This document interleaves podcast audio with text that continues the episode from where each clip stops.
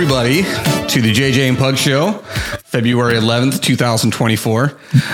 Just after the Super Bowl. Just after the Super Bowl. We're going to stop calling the show by episode number. We're just going to do it by the date now. So all you fools out there try and catch in and say, oh, it's actually episode eight. Shut up, Carl. Yeah, Carl. Shut up, Carl.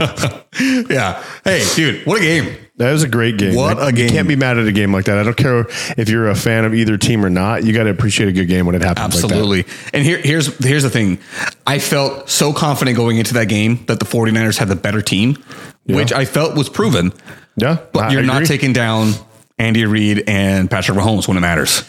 They just made, they just, I mean, you can't give them that kind of time. I No. think if they would have scored a touchdown in the overtime drive they had, it would have been better. I mean, they would have probably, I don't know, we'd probably not be here yet because No. it would be going again. Yeah. But, uh, or maybe it would have changed the way that uh, The Chiefs the played. Chiefs played. Who knows? But they had to know going in that, hey, all right, all we got to do is get, we got three no matter what. You know, Butker's going to kick. He just Yep. hit, he, I think he hit a 57 yarder, longest one in Super Bowl history.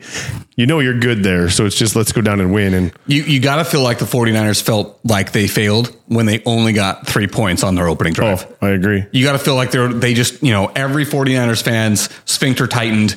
Everybody got super stressed. And you know the thing is is I said this to the guy I'm watching the game with. It's amazing how a game can go nowhere for 3 quarters and then suddenly the fourth quarter hits and now everybody remembers how to play. Yeah, it was kind of weird. I think it was just defense was playing. I mean, just Very lights well. out on both sides, and you got to give credit to where credit's due, and they both came to play. But I, yeah, San Francisco just couldn't. You can't hold down Mahomes, and I hate him. I mean, I respect his game, but like we've talked about, he's the Tom Brady of this time, and Yep. it sucks to see him keep winning. But I'm happy for the Kelce family. I, I think the their podcast is great, and they don't. I'm not. I mean, I, I really wanted to see Taylor Swift cry. Cold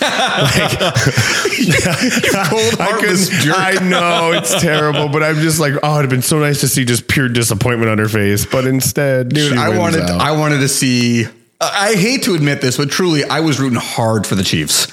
I didn't think I'd do that way, but truly, like I really do like to see a dynasty because now the Chiefs truly are a dynasty. They are. and Patrick Mahomes is making a play at becoming one of the greatest, if not the greatest Yep. of all time. But here's the thing: about at this age, I think I could be wrong, but I think at the same age, Tom Brady may have had three Super Bowls.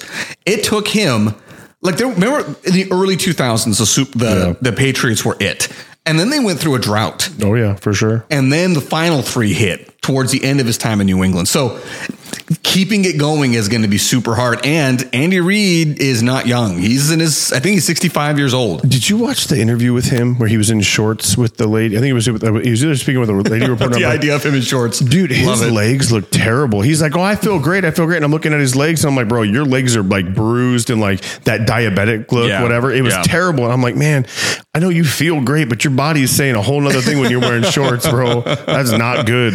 my mind's telling me no, but my body Right? just flip it around the exact opposite. Exactly. Yeah. No, but I, I tell you, dude, it's it's fun to watch. I the whole time you're watching that game, and everything that we've ever been told about the Chiefs all year long is that their offense is just not any good. You could see that so well. Oh, yeah. you could see that their offense was just not doing well at all. But when it mattered, when it mattered the most, somehow guys made plays. who did Patrick Mahomes go to when he needed him? Kelce. Mecole Hardman. Yeah. Yeah. yeah. Dude, Ryan. But I, I remember making the joke. I'm like, Mecole Hardman hasn't done anything in three years, and in this game, he made two huge plays. Okay, so flip the script. If Niners win, who do you give the MVP to if McCaffrey doesn't score? Nick Bosa. Really? So you go defensive. I go defensive, and it's not because Nick Bosa's stat line will amaze you. Nick Bosa was he was the impediment to any time Patrick Mahomes wanted to go to his right. Nick Bosa was there, and I think I think he had a sack in the game, Yeah. but he played such great end coverage for Mahomes to play off schedule, which he loves to do. For any of you who don't know what off schedule means, it means once the initial play has broken down, once the initial routes have been run and nobody got open, now it's freestyle time. Let's go out, let's make a play, let's run around the backfield before we can find a guy that's been hanging out alone because the, the cornerback or the safety lost coverage. That's what it is off schedule. And that's what Patrick Mahomes is elite at. He's got to be the best off schedule quarterback I've ever seen in my life. And Nick Bosa made that almost impossible for him to do it. Okay. over the guy that threw a touchdown, touchdown. pass to him and caught a touchdown. Dude, Jennings had a game, but saying. And he had a bunch of other catches. Oh, like he- I'm like, I- how do you? I agree. I Because here's the deal: if McCaffrey scores two touchdowns, you give it to him. Yep, yep. You don't give it to Bosa. So why are we not giving it? This guy didn't. Just, he's a receiver that threw a touchdown. a touchdown? The last time that happened, when the quarterback wasn't throwing to who?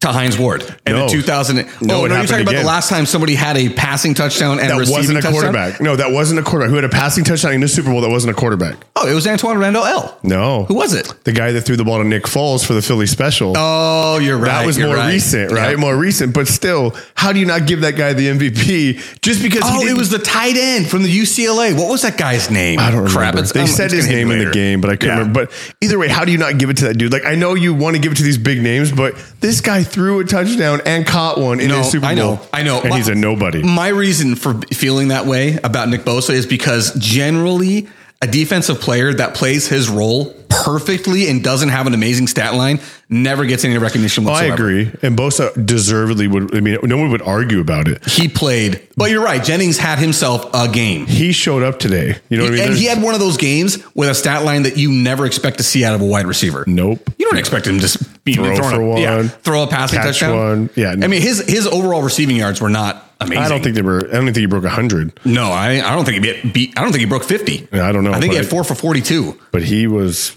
He threw for a touchdown. But he did it when it mattered most. There's Yeah, no doubt did. about that, dude.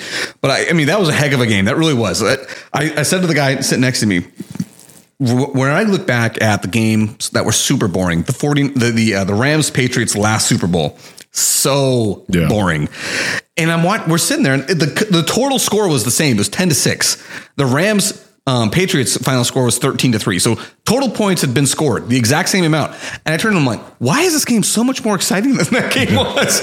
It was, it really was. It was a good game. No, it was a great game. You can't ask for a better Super Bowl. And unfortunately, I think the Niners were a better team. They are the They just didn't win today. I know this is a time where you could say, you know, scoreboard and that it kind of ends the argument, but no one is going to convince me that the 49ers did not have the better team than the Kansas City Chiefs. The one difference is, like I said last time, the one difference is you're going up against Patrick Mahomes, Andy Reid. Well, and you know, Patrick Mahomes didn't even stutter when he threw a pick. He's like, okay, I'll just come Yep. back out and play again. Yep. If Purdy throws that pick two years in, you never know how they if they tank or not. But Purdy played really well. Uh, yeah, You Purdy's not mad. the reason why they lost. No, that game. not even close. And again, I, I, I, there's not a single guy I could look at and say the one, the one was the um, punt return. Um, pro the, the the protection the one that hit his yeah, they heel. hit his ankle number twenty eight. I don't know his name. And Ray Ray McCloud may not have been yelling the you know, Peter. So if you're a punt returner and if you're not going to catch the punt, you're taught from the age of 10. You start screaming, Peter, Peter, Peter, Peter, which means to everybody on your side of the punt return, get out, get out of the way. The punt's going to be on the ground. And if that punt touches you, the other team can jump on it, which is exactly what happened. And then he just said of tried to, he tried to pick it up instead of just falling on it, and that was Yep. a terrible mistake. Yeah, and that, that's the one true mistake that was made in this game. I mean, you, you pointed out uh, Patrick Mahomes' interception. That led to nothing. Nothing happened to that. Both fumbles. Nothing happened to those fumbles that were lost. The one actual, the one turnover that made a difference was that muffed punt that the, the Chiefs were able to score on. Outside of that, like you look at the game, it's like everybody did their job. Well, one of those fumbles, they got three points on. The first three points came from that fumble down in the red zone by Pacheco. Oh, did it? Yeah, I'm pretty Because sure. I remember seeing the stat line that there was zero points off for turnovers except for the seven scored by the Chiefs. Uh, did I'm almost didn't positive Pacheco, was he, he, on like their second possession, I think he did. Either way, it doesn't matter. I understand what you're saying. It's, Yeah. The- the point it's- being it's made great. They, everybody played really Everybody well. played it came real down to one mishap, if you will, that Mm-hmm. kind of changed the whole momentum of that game because that was Yes. a 50, 60 yard punt, which now became a completion. Yeah. and now they're back in the red zone. And like the, you know, the fact that the Chiefs were in that game one score down at halftime blew my mind because I kept thinking there's no way the 49ers were dominating that game. Yeah. They were dominating that game and they only scored 10 points in the first half. And and I, I just think that right there, your inability to capitalize when you are truly the better team in it's in situations like the first half. We talked were you the one that made the point that if the 49ers come in to the game like the way that they did against the Packers and the Yeah. Lions, I mean, they yes, technically they were leading, but that's exactly how they came into that game. They came into it like cold. Yeah. And the worst part about it, the 49ers had every quarter a guy was dropping out. Dre Greenlaw, one of their best Oh. linebackers, just by getting onto the field, tears his Achilles. Just jumping up and down on the sidelines, just kind of pumping himself Just getting up. amped Just up to get out terrible. there, and oh, that goes. So he goes down. Their starting left right guard goes down. Yeah, I saw that. Um, you know, George Kittle and Deebo Samuel both had to come out for a little. I don't know time. what they gave Deebo Samuel, but they did something. Because I couldn't believe he came back in. He came back in, and not only that, he was running the ball, he was catching the ball. Like, didn't look like he had anything to happen to him. I'm like- and when he grabbed his hamstring, I'm like, gone. He's done. and I'm like, what? Did, I want to know because I want some of it. Whatever it is, I just want some. I'm like, holy cow, man! As uh, as our boy Ray, uh, Ron Wolfley from Arizona Sports 98.7 FM likes to always say, the blue juice. Yeah, he gave him the blue juice. Whatever that is, I want some. Oh man, that was fantastic. That was just fantastic. I I really was very happy with the Super Bowl. The result. Now we're looking at a, a true dynasty, a true dynasty in the Kansas City Chiefs. They've got three Super Bowl wins um, and four attempts, right? Yep. Yeah, so three and four chances. Um, Patrick Mahomes has a real chance to go down as the greatest quarterback of all time. Andy Reid's now throw his hat in the ring as the greatest coach of all time. Now he's he's got a ways to go to catch up in the Super Bowl um, position. I mean, uh, the, the Super Bowl win tally. Oh, yeah. Uh, Bill Belichick. But the thing that the difference between Belichick and Andy Reid is the icky stuff doesn't follow Andy Reid. You know, the deflate gate doesn't follow Oh yeah, he doesn't Reid. have like an asterisk next to anything. He doesn't have any of those um, scandals that Bill Belichick found himself a part of. How much he had to do with it, that's up for debate. Right. But you know, there was Deflategate. There was the filming of practices. Oh, yeah. Back in the so I mean, Bill Belichick's got those things in his history that people are kind of like, "Ah, Yeah. competitive. I don't really But like Andy that. didn't have nothing. Andy didn't have any of that, and so now he. I mean, he did wonders in Philadelphia. Oh, yeah, he was there for what from '99 to 2012, I think. yeah, he was great. played. You know, he was great. He won AP Coach of the Year, I think, in 2002. Like, he- I mean, he played really well, or he coached really well for them. coached very well. Donovan McNabb was a household name when he was there, and Oh, yeah. and you know he went to a Super Bowl. They lost it, but they were there. And then you know here we go, and now he's done three with Patrick Mahomes, and, and not only that, but the one year he had Alex Smith, they were really good. Ugh, I just wish they wouldn't have won. I know it's just when you say you're That's I'm just crazy. thinking about Again, it you were again. talking you're about like, how much you hate the 49ers. I know I don't I don't want the Niners to win. I just you can't help but root for a team when they're that good. You know what I mean? Yeah. Like when you're and that game was just I mean as a football fan, I don't care who you like. Like I said, you should that was a game of games. I thought for a minute it was going to end 10 to 9. Yeah. Like it just didn't look like it was going to go nowhere and the Niners going to hold. Then they missed that PAT. And it's like, oh no, dude. They you opened the you door. opened the door for you gave a little bit of light Yep. to Patrick and he was like, I'm in. Yep. Because now in. instead of being that four and three discrepancy, now it's just a field goal. Yeah, and imagine they don't go into overtime. Maybe they don't score. They just score. touch. There's just so much that changes Yep. by this one blocked field goal. Mm-hmm. Ugh, yeah. And and how close were they to blocking that Harrison Butker field goal? Oh. I mean, it went through the smallest of triangles you could possibly imagine, escaping those guys' outstretched arms. It was a line drive as low as you could kick it. I mean, it was it's just like you said, it's a great game. I, I I was rooting for the Chiefs, but truthfully, the way that the 49ers are constructed is a dream team to me. That's It's- exactly the way I want to construct a team. it's hard to deny them for sure. And so I would have been fine if the if the 49ers would have won the game.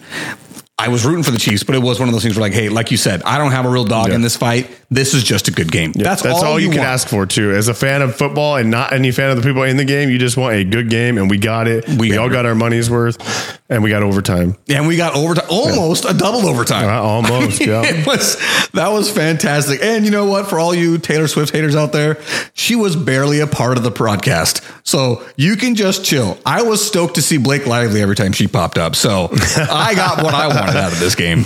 Yeah. She, hey, what about that halftime show? Dude, okay, I gotta tell you this. I gotta tell you this. Dude, we're watching the halftime show, and my son, my seven-year-old son, goes, "I got. oh, hold on, I wrote it down. I gotta read it to you. This is exactly what he says. He says." Wow, Dad, those girls are really good at climbing those poles. Oh, the innocence, dude. The innocence. he was so dead serious. He was like, so what was your response? I just, I didn't say a thing. What was your wife's response? My wife wasn't even watching the Oh, game. She wasn't. Yeah, she wasn't even watching any of it. But dude, I was trying so hard not to laugh. Oh, I would have laughed hard. I looked at my cousin who's watching the game with me, and he's doubled over, trying his hardest not to laugh because I don't want to bring attention to it. Right. But my son does when when Usher pulled his shirt off. He's like, "Why would he do that? Just to show his abs?" And I'm like, Yep. son, if Yeah. you got that, you're gonna rip your shirt off too. Oh yeah, the, all 20 the years. girls at the house I was at, uh, no, absolutely. They were. That's what they were waiting for. The show Yep. came on. They were. I mean, it, and you know, he hit all those songs that we all know, right? Oh, yeah. Like our age knows. Yes.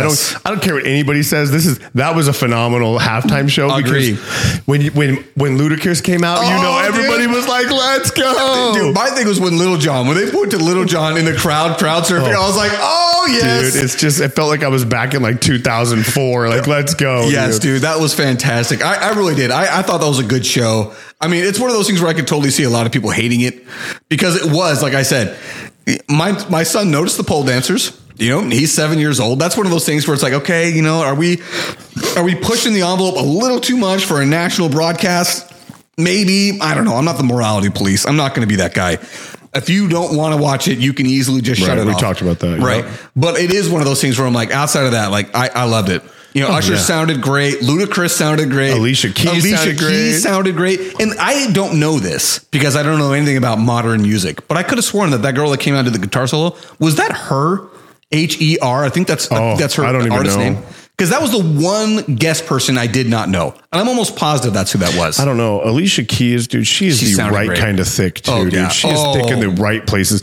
Like she is beautiful, and, and she's got to be older. I don't even know how old she is. You guys, I am giving him the biggest yes, head nod. yes, dude. I mean, she just when she got up from that piano Oh, yes! and stood up, I was like, "Let's go, dude!" Like that's just man, Dude, I I could not agree more. My Uh. thoughts were right with you on that one, dude. She was she was great. It was great to see her. Like I said, Ludacris, Lil Jon, Usher. For all the girls that flipped out when Usher took his shirt off, all of us dudes when Alicia Keys stood up out from that that, bench. Yeah. I was like, "Yeah, buddy, this just made it all better." Absolutely, man. Absolutely.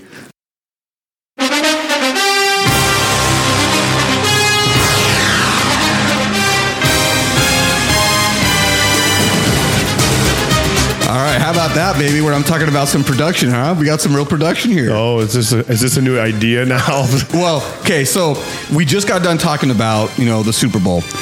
But a lot of things happened this past week in the football world, right? yes. So all the uh, nominee or nominations came out. So the post week, the postseason NFL award winner. So I felt like you know what, this is a good opportunity for me to be able to go at the NFL on Fox theme because, in my opinion, it's the best NFL theme on any yeah. of the networks. Oh yeah, I would agree. So you know, I just thought like, hey, you know what, we got the technology now. Let's do it. Let's, have do a it, button baby. for that. So, um, first off, was there any any surprise at all about the MVP winner? Um, you know what actually was more surprising was Dak Prescott got number two. Oh, I didn't even see that he was I number read two. that. I read that, and I didn't verify it. I was just reading, but it was from some news source or whatever. But it said that the cow Dak Prescott had, had got number two in the votes, which I was surprised because you got McCaffrey in the talk here, and he's in the Super Bowl. But no, Lamar Jackson. We talked about this. You're not. You, you can't say no to him. yeah, he's the MVP. He was the sleepier, the sleepy giant the whole entire time. Nobody Mm-hmm. even paid attention to him, and he just put up numbers, put up and put up, put up. And unfortunately, he did get beat by the now Super Bowl champion. So Yeah, I mean And that is what it is. Ultimately, that's what people are going to go back on, and they're going to they're not going to talk a whole lot about the Ravens' failures. What they're going to talk about are the Chiefs' successes. And again, during the regular season, there was no more consistent quarterback or player. Well, I was Christian McCaffrey, but there was no more consistent player out there doing what he needed to do to get his team to win than the guy that got his team the number one overall seed in the AFC, and that was Lamar Jackson.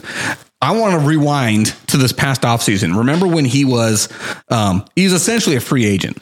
The Baltimore Ravens couldn't come to a contract extension with him. So what they did is they put the, what they call the transition tag on him, meaning anybody in the NFL can go and offer this guy a contract. Anybody can come to him and say, "Hey, you know, we've got money. We want to sign you this money." The one caveat is they would have to give up a first round draft pick to the Ravens if Lamar Jackson agrees to the signing, or if the Ravens decide not to match the deal. Okay, and nobody did. Of course not. Nobody did it. Which is surprising because they all thought he wasn't good. They, I mean, since he's been coming out, they didn't think he was a good. Nobody He'd never thought- make it in the NFL. he's a runner. never He's a been- yeah. receiver. He's not a quarterback. He gets no respect for He gets he's none. And look at this guy, two MVPs, two MVPs, and he just finished his fifth, sixth year in the league. Yeah, he's still young. That's too. crazy. I mean, the only guy that I'd say has had more success early in his career is the guy we just got done talking about, Patrick Mahomes. Like that's Yeah. that's some serious success success there. So Lamar Jackson, good on you. You deserved it. And You know, when I was asking if there are any snubs, I don't think so. I don't think so. I think it, I mean we kind of knew that going in that. Yeah. I mean snubs come at the defensive player of the year stuff, or we can talk about that if that gets into there because I can't remember. I mean I know Micah Parsons didn't win, and that to me was super surprising, just based on the fact that he's had a heck of a year. He ran that whole team, did everything he was going to, you know, needed to do on that defense. Yes, he, they at the end there they kind of put him in some bad positions, but that's Dan Quinn. That's not that's not him doing it. But I was surprised he didn't get it just based off of the influence he has. I mean, they stopped call they stopped calling holding penalties on him. Like they had to make a big deal out of that over news broadcasts because he wasn't getting the calls because they weren't reading it right, or the refs were just kind of not calling it because a guy that fast can change such the dynamic of the game. Yeah. they're not used to it. He is he's the one of the fastest down linemen No, or he is. linebackers in the league, hands down. Yeah, he absolutely is. I remember when the NFL when that draft was happening. I remember telling my buddy who, who he's his name's um his name's Eric. You know, good name, good strong name there. I remember telling him he's a huge uh, Cowboys fan. When that pick was happening, I told him I said you got the best player in the draft, and I said that thinking it, not having a whole lot of real information back behind it, other than knowing what an athletic freak he was and how many positions he could play on your defense. But I had no idea he'd be this good. I had no idea. He, he's really good. But having said that, are we really going to be angry that Myles Garrett didn't No. win? I mean, No, he, he won. Defensive Player of the Year, and I think he earned it. The other player that I feel like should have, well, probably could have went won if he didn't get hurt was TJ Watt. Oh, TJ yeah. Watt was the reason why the Steelers were in at all in any kind of comp, you know uh, Yeah. um, what's the word uh, competition the whole season. They were in contention all the way to the end for the playoffs with no offense, and I mean no Nothing. Offense. Like who's their quarterback? Yeah, Exactly. You know what I'm saying? Like you Yeah. can't name him without thinking about it or looking it up. You, we, I mean, I can't. I'm not a Steeler fan. I'm sure there's some people out there that can. No, but- you can't. But the problem is, is he got hurt, right? Mm-hmm. The guy from Pittsburgh. So he got hurt. He didn't finish the season, and they ended up finishing the season with Mason Rudolph, the backup to the backup, because the backup got hurt. Yeah. And so it's just, I mean, it was one of those things where they they don't have any offense to speak of, and the fact that that defense was where they were all the way up until the end was because T.J. Watt was playing out of his mind, and then he got hurt, and they don't make the playoffs. But But you know, what's weird oh, is- he- Why Here's not? one other guy that I want to say that I think actually probably should have won Defensive Player of the Year, not because he actually was the greatest defensive player, but because he had one of the most unreal runs. And I say run, meaning string of games. DaRon Bland. Oh yeah. How he had six pick sixes. Yeah, and they don't even like he gets. I, I don't know, like how that's never happened before. We No. talk never happened in the entire NFL's era since the '60s, and you're going to tell me now that oh man, you're not going to give it to a guy that went six and uh, for uh, six picks. It's out of control, and not only were they just picks, it's they were touchdowns. Like, can we just like, why are we not helping him out here? And what do you? And he's a rookie, I think too. Yeah, I'm pretty sure he is a rookie. It's his. Yeah, he's a rookie, and he comes in and just dominates at the corner position, and he's only playing that position because Trevon Diggs gets hurt. Yeah. in in practice in in the summer league or whatever they do, right? So he comes in as a rookie. Nobody knows who he is, and they're like, "We're going to throw at him," and he's like, "No, I'm going to make you pay, Dude. And he gets snubbed completely for it. to me, that was just unreal. I mean, there are many, many number one wide receivers in the league that did not have six touchdown receiving, Yeah. like six receiving touchdowns. He had six pick sixes. That, that to me is, like I said, that's an un, to have six interceptions, just six interceptions Right. in a season. No, agreed. That's all pro level. You are really doing something right if you're getting six picks, and then to house six of them. That I wanted to give him a shout because that was that was unreal. It's yeah, and he again gets nothing for it, and Yeah. he's a rookie. He, I don't even think he got rookie of the year for it. He didn't get nothing. Are you sure he's? I think this is his second year, but I think this is his first year starting. No, I, you I have to look I'll that have one I'll up. have to look to make Yeah. sure, but it's either it's one of the two for sure, if not both. Like it's going to be his first time starting if he's a rookie, obviously. Yeah. But I, I'm pretty sure because the only reason he's playing is because Trevon Diggs. He would have just been hurt. sitting the bench. Yeah, but you know the comeback player of the year was Joe Flacco, which I would like to read oh. Joe Flacco. Joe Flacco's own quote was, "What am I the comeback player of the year of? Being old." Yeah, right. That was his- dude. He was play, he was sitting on his mom's couch watching football, and they were like, "Hey, do you want to come play football?" "Uh, yeah, I think I can still throw Go it. Let's and, go. and he just blows it up for the rant. But his point was it should have been Damar Hamlin, the guy that played the you know the safety for the Bills, Yeah. who literally died on the NFL field last season. Not this last past season, but the season before. He literally died Heart was revived. Yeah. Yes, he was revived on the field by the paramedics, and you know, and lived. And he came back not just to play again, but you know, to start a game. Now he didn't have as great a season, but you know, Damar Hamlin wasn't exactly an All Pro when he was playing beforehand. He kind of got put into that spot because of um, injury. But you know, Joe Flacco, comeback player of the year, um, offensive player of the year, which to me is, you know, that really is the MVP. Yeah. that's Well, the real. essentially, yeah. that's the real MVP, and that was Christian McCaffrey. And so, I, I think one, I think it's a dumb award. The only reason why that award exists is to give an award to the actual MVP of the, the league. That's not the quarterback. I think it's a stupid award, but whatever. it is what it is. Christian McCaffrey can throw that on his shelf now. Yeah, and DaRon Bland is his second year. He was a part of the 2022 draft. There you go. Pick number 167. So Oh, so what? Fifth, fifth round. Yeah, something that's like that. Yeah, that's he's long still down late, there. but still to come in off the bench, never played, and you're like, "Hey, our guy went down, you're up." It's kind of like that old Belichick thing, right? Next man up, Next man up. next man up. Let's go. and he was like, "All right, cool, let's man go." Is up to a massive contract when the time comes. Oh, for sure. All he's got to do is this. All he's got to do is this. Next year, get hurt, not play at all. that way he can't lessen his stock. And then the next season, the final season of his rookie contract comes and say, hey, I want an extension. And look what I did two years ago. That injury I had last year was a fluke. Let's do this. Yeah. Or That's how how, he's got to parlay it. Speaking of extensions and stuff, what do you do for Brock Purdy? Well, I mean, with Brock Purdy, I would very, I very confidently call him a franchise quarterback. I do. I look at him and say, he's the guy. He's the 49ers guy, and there's no need for them to go For a out. while, yeah. Yeah. He's got two more seasons. He's got two more seasons under his rookie contract being He's the, making nothing. Nothing. It is so sad almost like just because of what he's bringing into now I know he's getting sponsorship all that and he's going to get even more now, Yes, right? But- absolutely. But, still like when you look at the fact that he what he's making versus what the other guy on the other side was making mm-hmm. and I know Mahomes is established and I'll give him all that but in even his 10 year, $500 million contract. but even then like you this guy's making under a million dollars a year. He made 879,000 I think it was this year. That's $45,000 a game and Patrick Mahomes is making 60 whatever a pass Per- yeah, attempt. per pass So attempt. it's, it's just not it's like at what point do you say okay look we know it's a rookie contract but can we go in and renegotiate that? No, I'll tell you this right now. What the 49ers are saying, we're riding this to the end. We are riding this. We're riding this contract because we are the ones that picked him. We're going to ride it all the way to the end.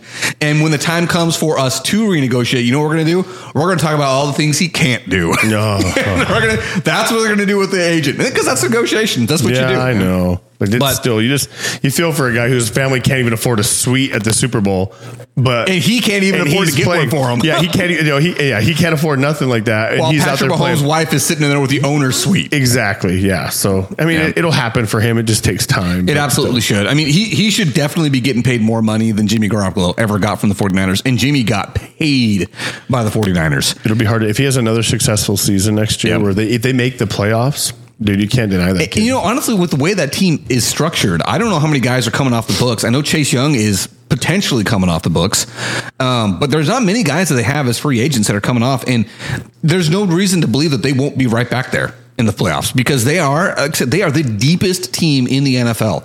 Yeah. They had guys dropping left and right tonight, and you would not have even known it because they were still right there at the end. yeah, step him right up. Going back to more of the um, the postseason awards, offensive rookie of the year.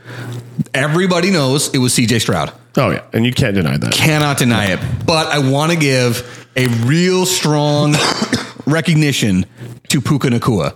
the pride of Deservingly BYU. so. Pride of BYU, man. That guy was legit this past season for the Rams. Amazing player for the Rams. Yeah, for that kind of kid, absolutely. And so here's a question I got for you, and I, it just it just hit me as I said that. How many guys do you think are really that great a receiver, or just because Matthew Stafford's got a way of boosting a receiver's stats? Like Megatron, everybody knows Charles uh, Ch- Charles Johnson. Calvin. Calvin, I don't want to say Charles. Charles was the running Calvin. back for the, Yeah. for the Chiefs back in the Calvin day. Johnson. Calvin Johnson was the most physically gifted wide receiver to ever play the game. Huge body, crazy fast, Just great hands, unbelievable vertical. Yeah, physically unmatched. They called him Megatron for a reason. Yeah, because he was a freaking transformer. They don't just call anybody that, dude. No. Like that's that's him. No, Megatron was amazing. So those years that Matthew Stafford was thrown to him, nobody questioned that it was because Calvin Johnson really was that great. But now he goes to the LA and he's done that with two guys. Two guys that, n- that nobody outside of the Rams even knew their name. Nobody knew who Cooper Kupp was coming out of Eastern Washington, and nobody knew who Puka Nacua was coming out of BYU. Both those guys were. I think Cooper Kupp was a third round pick, uh, and I don't even know. Puka, I think, was a fifth or sixth. So they get these guys that are, you know, fantastic. Putting up numbers like none other. Is that because of Matthew Stafford's ability to latch onto a guy and and bring him along, or is it because those guys really are that good? Uh, I think it's a little bit of both. I think that those guys have to be somewhat pretty good, but I think Matthew probably brings them in and says, "Hey, let's work." I, I mean, I got to imagine their off season and stuff. Like, if I was to go into the NFL as a tight end or whatever, right, and I'm, I'm a rookie, what I would have done is I would have latched onto that quarterback and be like, "Hey, look." Every free moment you have, I want to throw after practice an extra 30 hour. Yeah. I don't care if he's going to say no because right now I may not be the starter, but I'm going to be, and I want you to rely on me. Yeah. And that's what maybe they're, maybe they've done that. Maybe they spent the extra time with him and said, Hey, look, and what else are you doing? You're that's your job. Yeah, So when the tight end comes, when when Nacua comes and says, "Hey, I want to throw some extra balls. I want you to throw them to me. So you trust me? What? Do you, nah, man, I'm good. Like I'm a veteran. You're not. Like you go go with the backup. No, like hey, the kid wants in. What else are you doing on your? That is your job. You should be throwing a football. So I think it's a matter of both. But I do think Matthew Stafford has a gift for all that, and that maybe he's doing something that quarterbacks don't do more. Yeah, yeah I would something. say I, I do say that I think Matthew Stafford has he, he is an underrated quarterback in the league, and he is really good at finding the guy that's going to make the offense run and not being afraid of throwing it to that guy. He's not afraid. He's got that Brett Favre in him, where he's Yeah. like he's got the strongest arm in the league, possibly. I don't know if it still is the case, but when he came in, he definitely had the strongest arm as a rookie, and that was his reputation for a long time. Where he's just like, you know what, that's my guy. I'm going to live and die. If he's going to catch it, we're going to win. If not, I shot my shot. Right. And I, I, I like that in a quarterback because how many times as a Cardinals fan were you yelling and screaming, just throw it to Larry? Right, right. Like it doesn't matter who else is on the field. If you've got no other chance, just throw it to Larry. Give him a shot. Like it, you live and die by a Hall of Famer. Like he- it's either him or it's nobody because nobody else. I mean, outside of Anquan Boldin back in the day and Steve Breaston back in the day. Yeah. But like once those guys were gone, hey, just give Larry the chance. Yep. He, he make it live, or you live or die with him. And if you die, you die. You know that. So I look at Matthew Stafford, and I I really appreciate that because that's what I want in my quarterback to be like, hey, you know what? This is my guy. I'm going to make it work. I love spreading the ball around. I like to see it, you know, happening everywhere. But on, you know, third and nine, who are you going to throw the ball to? Go to the guy that you know is going to make it happen. Well, it's kind of like why Travis Kelce got mad today in the first half, right? He was Yep. mad because again, you're inside the ten, and you have a Hall of Famer, a, a future Hall of Famer that's Yep. like, "Give me the ball," and you give it to Pacheco, which I know he's been He's a been good. solid guy, but I like my odds with Kelce over Pacheco. And in overtime, guess who brought them all the way down inside the 10 yard line when Kelce. they needed it? Yep, Travis And- Kelce. and he was open on that pass. He could have easily caught the touchdown, but it, there was a guy more open, and Patrick made the right read. Yeah. I remember saying right maybe two or three plays before that to a guy watching me like, does it seem like Travis Kelce's been slow? happened. All like, of a sudden, then he well, takes off running, and you're like, yeah. And not only that, but laid out the guy that tried to lay him out, and that guy's out of the game now. Yep, the the, starting the safety. yep. All right, defensive player of the year, defensive rookie of the year. Was this a Cardinals mistake by not drafting Will Anderson out of Alabama because that guy just wrapped up that award? Defensive Cardinals, that's all they do is make mistakes. Cardinals are all about the mistakes due to drafts. I mean, what was the last great draft pick they had? Larry Fitzgerald. Like, you, I mean, I'm sure there's more. I'm obviously being- Mathieu. Yeah, but it's like they always mess it up. They always go for a name or a show instead of going for the guy that they need, and that's why I could never be a full Cardinal fan. That's one of the uh, heartbreaking facts about being a full time Cardinal fan. I will say this I don't think that they made the mistake, although in real time, I was furious that they traded out because I thought Will Anderson had a chance to go down as one of those all time great defenders. But looking at where they're at now, where they've got they've got a solid offensive tackle out of it. Paris Johnson played a great year. He didn't miss a single snap his rookie season, right? DJ Humphries just tore his ACL. So guess where Paris Johnson's going? He's going to the left side. Yeah. And now we've got two first round draft picks. Now, was the second one where we hoped? No, because the Texans were way better than anybody thought. Will Anderson and CJ Stroud were both freaking amazing. By the way, they both won rookies of the year on the same team on the offensive and defensive side of the ball, which is pretty, pretty, freaking cool when you think about it. So you've got that, and now we've got two first round draft picks. One that we hoped would be in the top 10, but it's actually in the mid to late 20s. I will take it, but and Will Anderson, good on you, dude. Sorry. Coach of the year should it have been Kevin Stefanski of the Browns? Because I'll tell you this right now. While that was an amazing coaching job by him, the fact that they went all the way to the playoffs. They got stomped by the Texans.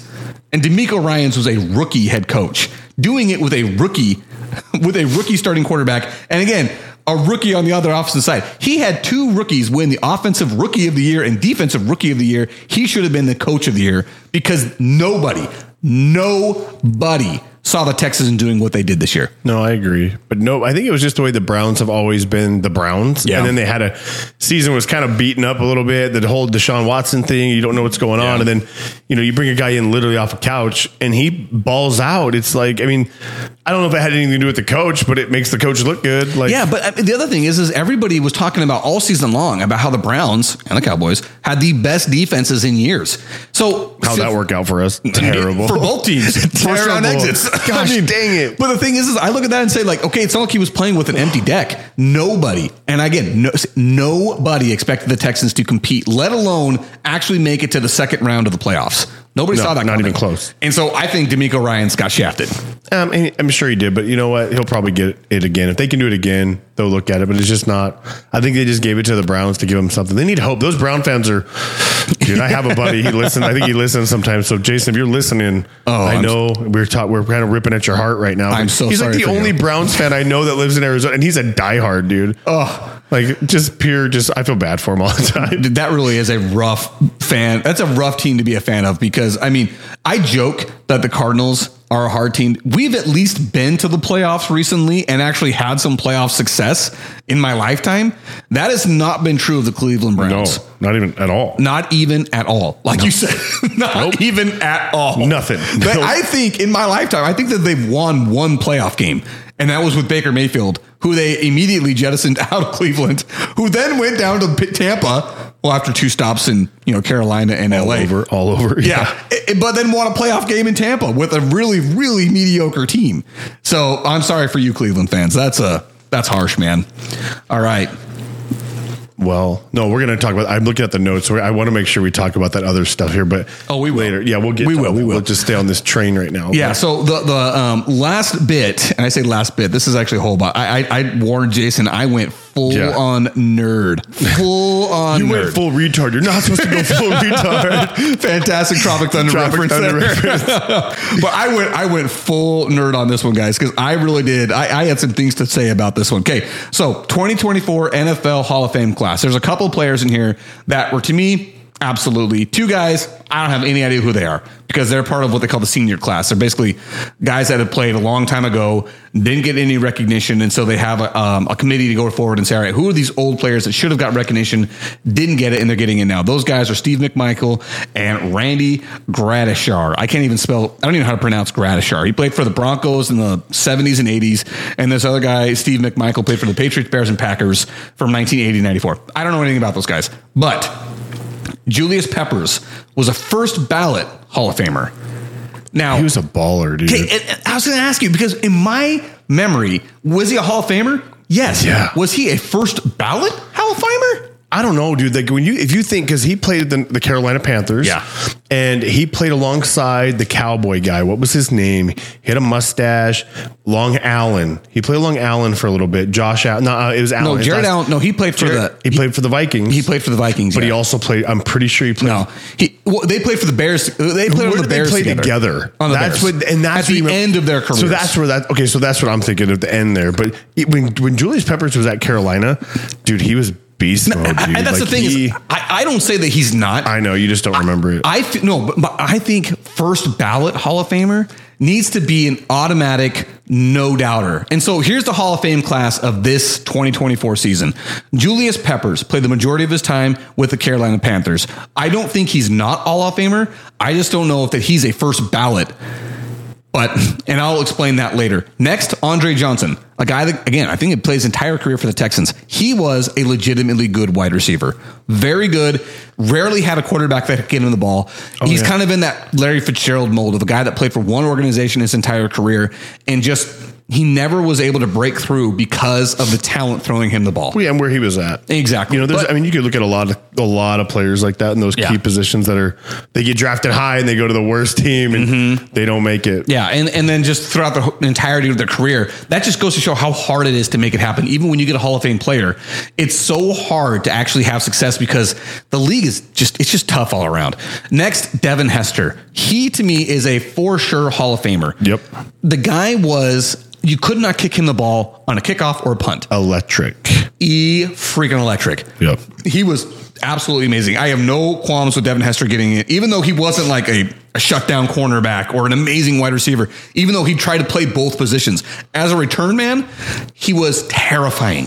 Yeah. Terrifying. It, next to Deion Sanders as Yeah. the most terrifying return man I've ever seen in my life. Definitely a close second with him for sure. Dwight Freeney, who played defensive end for the Colts, fantastic player. He he he is the like creator of the spin move. The amazing as spin a move. DN guy. Yes. Yeah, Dude, he- absolutely. he, finished his career with the Cardinals, and I remember watching him up and close and personal with those Bruce Arians teams, and him being able to do that spin move was unbelievable. yeah, fantastic. He- yeah, he's definitely deserving. Patrick Willis on the list of probably the most dominating middle linebackers I've ever watched play.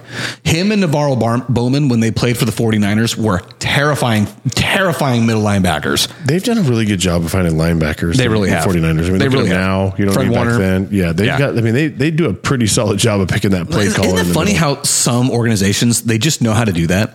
They, with certain positions with certain positions. Yeah, like it, just somehow there are certain organizations out there that you they just know they're always going to have a, a like an amazing linebacker. Like I look at the Steelers and think of the same thing. They're always going to have an amazing edge linebacker. Yeah. It- TJ Watt right now. James Harrison before him, Greg Lloyd before him. I mean, it just somehow. Well, Greg Lloyd is a middle linebacker, but uh, um, um, not Levon Kirkland. Ah, crap. Uh, Green. Shoot, doesn't matter. Number ninety-one played for the ninety-five team that lost in the Super Bowl to the Cowboys. to who? I said that to the Cowboys. I know, I'm just Okay, making what, sure was the last there. time the Cowboys won a playoff? It doesn't game? even matter. Okay, dude. okay, okay. I- oh, you had to go there. I'm not, Just- you're in friendship timeout, bro. I'm not talking I'm to also you going to say right how many how many uh, Super Bowls do the Steelers have? How many Super Bowls do the Cowboys have? Okay, okay, all right. All right, I'm just making my whatever. points. Okay, go ahead. Okay, we're done. like you said, going back, going back, there are certain organizations they just always have this one position, and somehow generations will go by, and that will still be true. And it's just weird. I don't know how to explain that. Yeah, and you talk about Harrison. That guy was unbelievable. Yeah. like you can't. Oh, I just I, he's still he's a super strong old guy now, and Yeah. he is still just unbelievable. Eh, the thing that I always found most amazing by him is there was not a single thing about him physically that you would ever say this guy's going to be a dominant edge linebacker in No, the NFL. not at all. Under six feet, probably 240, 250 pounds. Not enormous, but you know, a 5'11, 250 pound outside linebacker, that's not the fastest guy on the team. That guy doesn't make a team. And in fact, James Harrison was cut multiple times by multiple teams and by the Steelers multiple times. He's just that guy that just said, I'm not gonna, I'm not gonna lay down. And turned himself into an amazing outside guy. Just didn't give up. Didn't give up. All right, so that's your Hall of Fame class of 2024. So the reason why I say is Julius Peppers truly a first ballot Hall of Famer because Antonio Gates was not inducted to the Hall of Fame. That's terrible. If there was any any guy that I would look at and say a first uh, first ballot Hall of Famer, it was Antonio Gates. Of that, li- yeah, absolutely. Okay, here's we're gonna run down some things here. make it. Run down some things here. Played 16 years in the NFL. That in itself is an amazing feat. He was of the Hall of Fame All 2000s team, which meaning he was the best tight end of the 2000s. Three time was an All Pro. Two 1,000 yard receiving seasons, which doesn't sound like a lot, but when you consider tight end, that's a huge accomplishment. He had seven seasons in which he had over 800 receiving yards. 11 seasons in which he had at least seven touchdown catches. He is third all time for receiving yards for a tight end. He is first all time for touchdowns receiving by a tight end. And that is just the nerding that I did for him. Yeah, I saw that. Yeah, There's yeah. a bunch of nerding on there. There's a whole bunch of it. And I, I am, I'm actually going to just go ahead and say this. Okay. When I talk about, you know, third all time receiving yards at tight end, here is the list of other guys ahead of him. If you give me just one second while this loads up here. Okay. One's got to be Tony Gonzalez. I believe so. I'm, no crap. Now I have to log in. Here I was all ready to talk about how amazing these stats are, and I got to log into my Bing account. Give me a second here. Go ahead and riff for me while I do this. Well, you, I got. I'm trying. I'm gonna sit and try to think of the other ones because I, I know Tony Gonzalez is number one. He's got to be number one. I can't think of who else it would be. And Antonio Gates. So what's interesting about him is you know he wasn't a football player, right? He actually came out of college, I believe, playing basketball. Yeah, from junior college. Yeah. So and then they they recruited him because he just was an all out athlete. Like I almost wish they would have done that stuff with like a LeBron James or something just to see what else they could have done.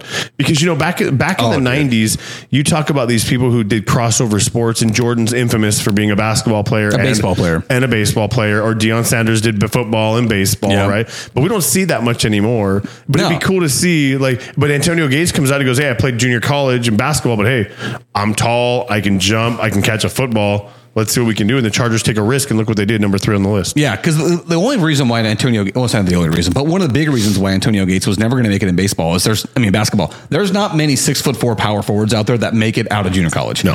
you're just not big enough to do He's it. He's not tall enough. Yeah, he's not tall enough. But guess what? A six foot four, two hundred and sixty pound tight end. with a 40 inch vertical. Now Yeah, that we'll we can it. work with. Yeah, we'll we can it. work with that. Okay, so again, number one, you were right, Tony Gonzalez. Guess who number two is? We talked about him last time.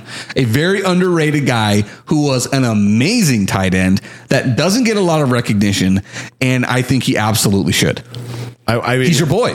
Witten, Jason Witten. Yeah, I was gonna say that's what I'm like. The only way I could go is because Witten was chasing Gonzalez for a while at the end there. Like you kind of knew that he was kind of had to, had to get a few more yards or whatever it was. I And think he just didn't get there. He was never going to get Yeah, there. I mean, he was he was uh, just over just over two thousand yards away from Tony Gonzalez.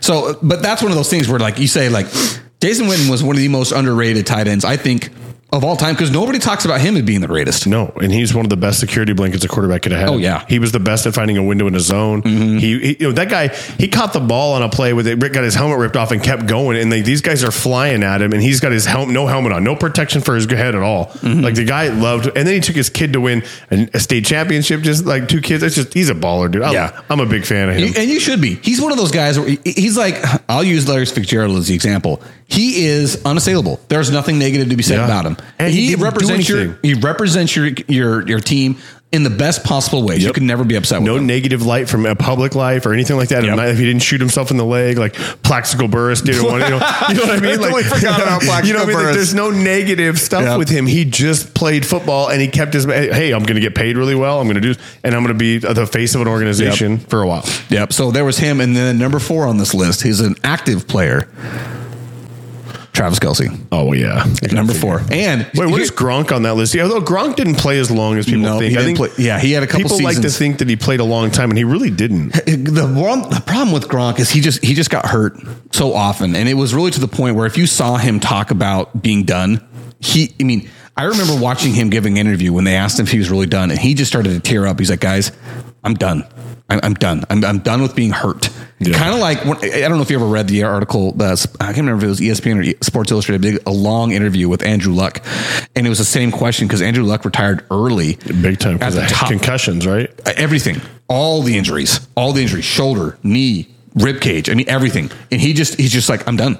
I'm done hurting. Like I can't do it anymore. And that was the thing with Rob. He was just, he's just done. He was always hurting, always in rehab. His body never felt right. And so when he had that one year off, when he was done with Tampa, it was like, no, he, he's done, done, done, done. And again, Rob, he is number six behind Shannon Sharpe. And oh, Shannon Sharpe, Shannon Sharpe was one of those guys. Denver Broncos, baby. Yep, yep. But when you think about it, like Jason Witten played a long time for Antonio Gates to be just barely behind Witten by 1,200 yards. He played two less seasons than Witten. And so, like, that's why I say Antonio Gates, I feel. Should, if there was a first ballot Hall of Famer on the stub guys, it's Antonio Gates. That's why I look at Julius Peppers. I'm like, is Julius Peppers really? Is he really a first ballot Hall of Famer? I think it's just because of the position. I guess. Like it has to be because like you don't think of a ton of like first ballot Hall of Famer like edge rushers or the kind of guy like that that position, right? Like he made. I mean, you had people that weren't even Carolina Panther fans repping a Peppers jersey. Yeah, dude. that's Like- true. Like he was a big deal. He, he was. I just, I guess, I don't know. I, I've never been an Antonio Gates super fan. I definitely don't care about the Chargers. I just think that, like, of me being a Super Bowl, I mean, a football fan, a super football fan, my, I don't know, my whole life, I'll say, Antonio Gates is a first ballot Hall of Famer. Yeah. And I just I want him to recognize it. Antonio, if you're listening, yes, I'm sure know, he is. I'm sure he is. I We're given you your worldwide by this point. yeah, we are, dude. All right. So then uh, a couple other guys that I feel like got snubbed. Jared Allen. We talked about him recently. Yeah. Played for the Vikings. 12 years in the league. He was the 2011 Sporting News Defensive Rookie of the Year, which doesn't mean anything. It's not an official don't even know what award. that means. It's an old magazine that doesn't exist anymore. go. So I mean, it doesn't mean anything. But hey, that's one of his accolades. He was a four-time All-Pro, and he is 16th on the list of all-time sacks. But he is sixth all-time in tackles for loss, which is a pretty underrated stat. pretty good, yeah. That's a pretty underrated Yeah, stat for a defensive end. Everybody talks about sacks, but tackles for loss are just as important, especially when you're talking about you know getting that guy behind the line and stalling a drive. Um, Fred Taylor, I put on the list. I don't really know that I really feel that way about Did him. he only play for Jacksonville? No, he played for I a couple feel teams like at he the played end. for some other people. Yeah, he plays from teams at the other end, but the majority of his Yeah. team, his time was in Jacksonville. But the only reason why I put him on there, he's a running back that played for 13 years in the NFL. which is very impressive. Very, very impressive. He's 17th all time in rushing yards and uh, 41st all time rushing touchdowns, but he played for Jacksonville. So let's give him some credit here. That's pretty impressive to have any touchdowns Any when you played with them. yeah. All right. Next was uh, Rodney Harrison. Uh, mostly, I remember him with the Patriots. Yep. But he played the majority of his career with the Chargers. Um, in the year, he was 15 years in the league. That is an accomplishment. Well, he's a two-time Super Bowl guy. You know, he's an All-Pro. Like again, that that that surprised me. That's one of the names on the list I saw that surprises me, just because I remember him from playing with the Patriots and being very instrumental in their defense. Oh yeah, yeah. I mean, number twenty-one all time in solo tackles. That's when it is you and nobody else. You, that's insane. that is when you think about there's 11 players on a team that play defense, and then there, you know, the math of that, and that you're number 21. Yeah. that's pretty crazy. all time solo tackles. It's you and that guy and nobody else in the area, and you've got to make the tackle. That's a big deal, and especially because he played safety. That isn't that is such an invaluable um, ability for your safety to make solo tackles. And then you remember the boy from the Greatest Show on Turf, Torry Holt. Torry Holt? Man, back in those '90s Rams, late Yeah, late '90s, too, early 'cause he played with 2000s. Isaac Bruce, right? Were- it was the two of them. Yeah, and they Yeah. were they were great. He played 11 years. He's also a part of the All 2000s Hall of Fame team. He won a Super Bowl. He was With a Kurt one- Warner, right? With Kurt Yeah. Warner, baby. He was going for a back to back, but um, who the Patriots beat him, so they didn't get their back to back Super Bowl. That's the start of the Patriots run. 16th all time in receiving yards, 36th all time in receiving touchdowns. But again, only played 11 years. That's that's not a long time for a guy to rack up those kind of stats. No, it's pretty impressive. And then this guy, I don't know if I'd say first ballot. He'll make it. He'll make it. There's Reggie no way. Wayne. Yeah. Like, how do you not? Like, I mean, when you think about the Colts and Peyton Manning, if you don't think about Reggie Dallas Wayne, Clark yep. and Reggie Wayne, like those are two. Like, how? Do, like, I'm surprised. Like, I know he'll make it. Yeah. Is he a first ballot? Mm, I don't know. Probably Maybe not. not. But I would not be mad if he was because. Dick, he was so instrumental in that team, and I know they lost over and over again to Tom Brady, But- but they but- finally did win. But here's the thing, though. I think we, we talked about this before. If Josh Allen or Lamar Jackson get one Super That's Bowl, all you need. That's all they All need, need.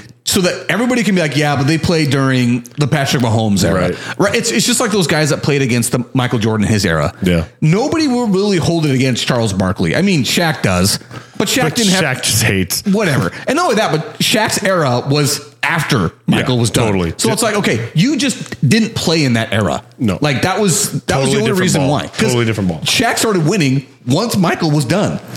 But nobody talks about that. Charles had to compete with the greatest of all time, and the one shot he had, the greatest of all time beat him. Yeah. The one chance in the finals. Nothing you can do about it. So yeah, so I just look at that and say, like, if Lamar and Josh Allen get that one, Reggie Wayne, he got that one.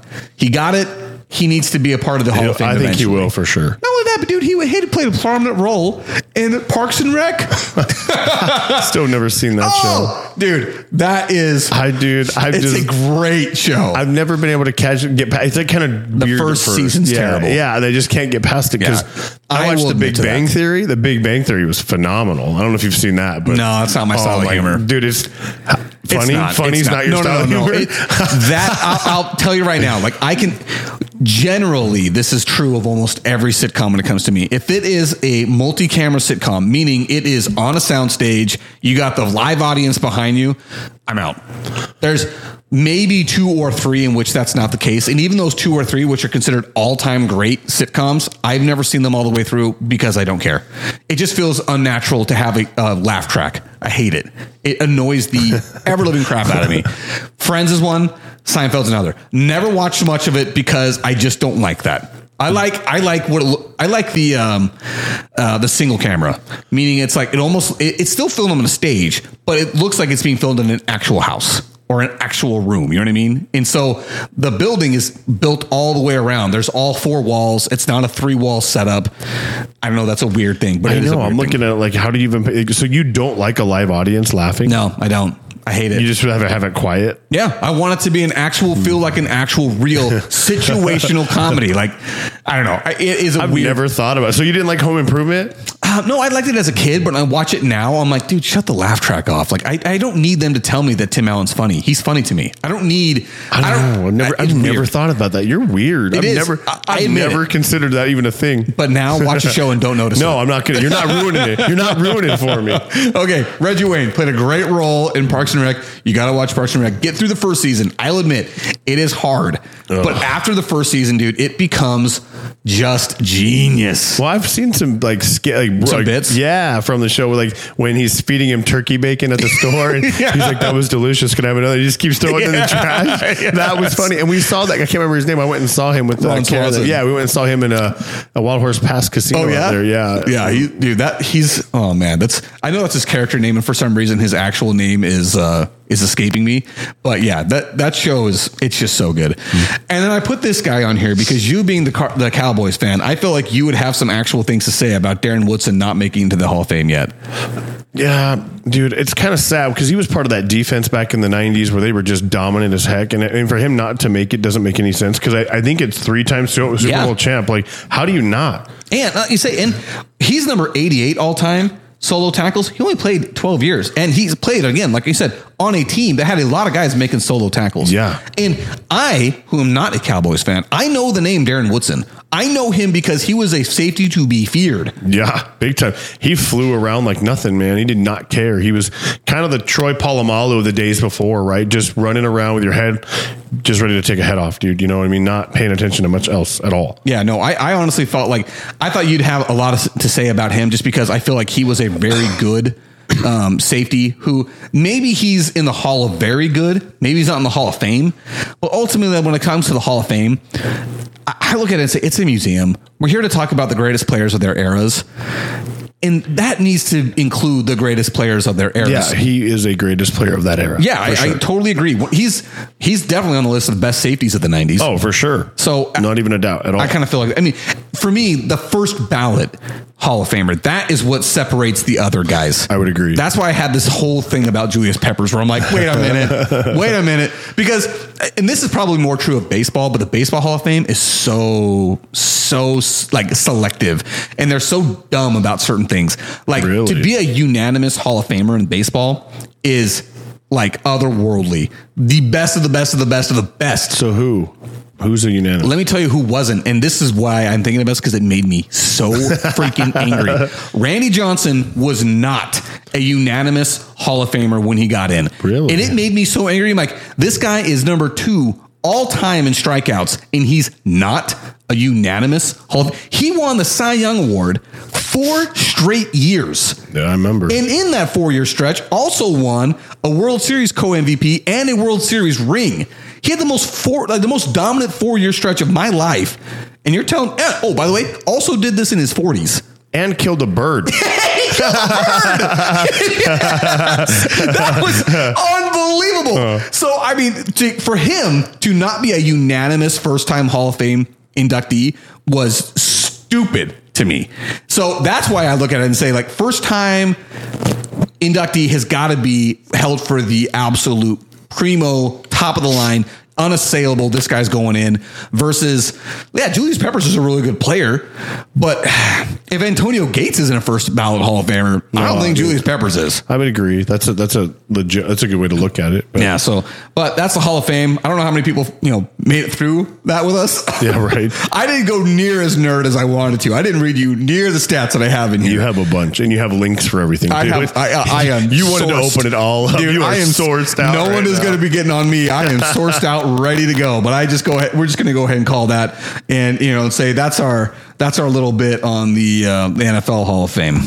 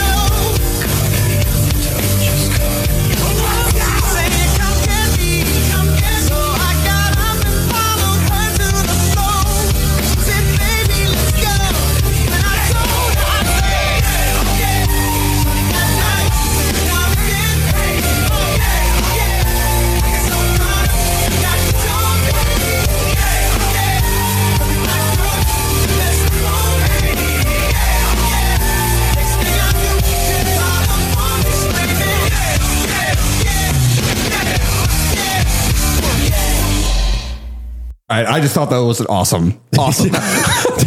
My first time hearing it, I'm like, what are we listening Oh to? yeah, dude. So I wanted to show that. I wanted to do that when we started the the uh, Super Bowl talk, but we just jumped straight into Oh, it. So. I didn't have chance. You know, I wasn't going to go from music to music, but um, I saw that on Instagram earlier by the Bass Fahrer. I don't know how to say it. It's F A H R E R. It's a remix he did of Usher and you know Linkin Park and a whole bunch of things. I thought it was freaking great. So I'm like, I'm putting that in. I don't care if it makes Where any it goes sense. in, Bowen's gonna love it. I think Bowen was jamming out the entire time.